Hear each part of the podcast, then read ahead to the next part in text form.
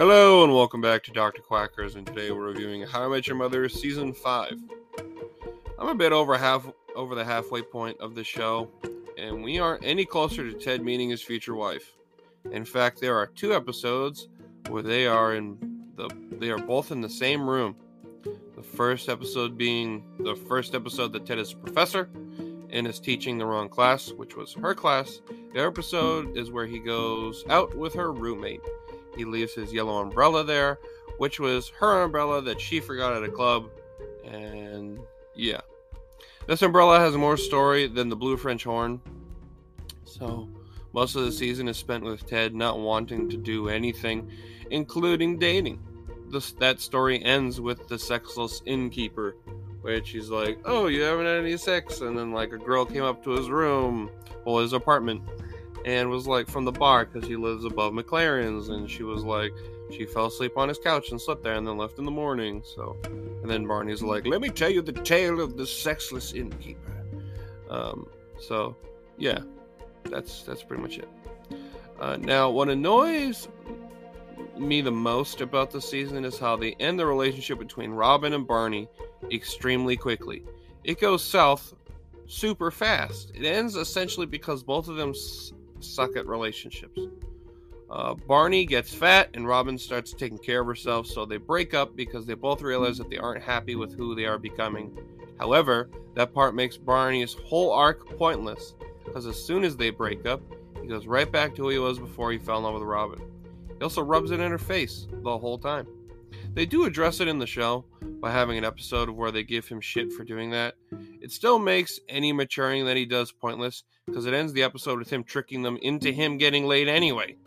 It's part of the reason I don't care for sitcoms as much. Some sitcoms never change, and it's kind of an unspoken rule don't change the status quo. However, people do change eventually because it will get old. So, yeah, this one just kind of feels like a filler season.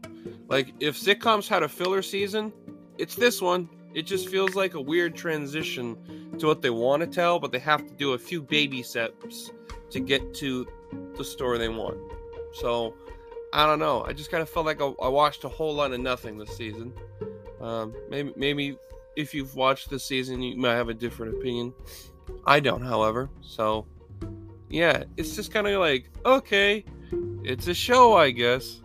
It's things are happening, kinda. So, yay. So, yeah, I don't know. This was probably my least favorite season I've watched so far. I just thought it was kind of like boring as shit most of the time. I mean, it was still funny, and the the performances were fine. It just wasn't a whole lot going on. So I was like, okay, guess we're just gonna do this. So, yay. Overall, I give this season a five out of ten. It just makes it an average show.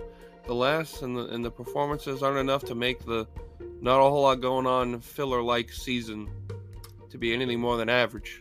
So, yeah, it's a five out of ten.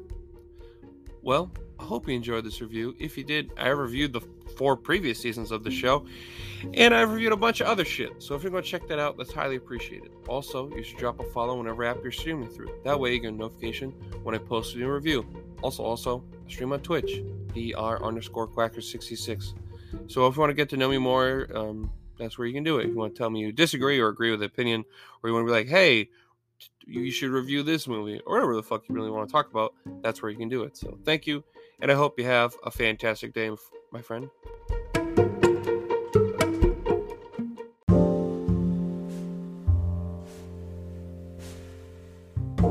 Hello, my loyal followers, and today I would like to talk to you about this new and exciting clothing brand, 1033 Industries.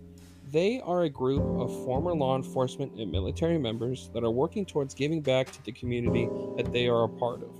They feel they are obligated to help those that aren't given the resources they need. Working with nonprofit organizations like 220 and Disgruntled Vets, they want nothing more than to fulfill whatever the community that they love needs. They don't follow the words of good enough. Due to their strong background and discipline, they strive for excellence in quality goods, having hats, barware, women's and men's clothing, having performance shirts, base shirts, and graphic tees. A great choice for anyone that is proud of what America should stand for and those that have protected and served its people and land. You can find them at www.1033usa.com, along with more information about them and their affiliates. They have given me a discount code to give to you all.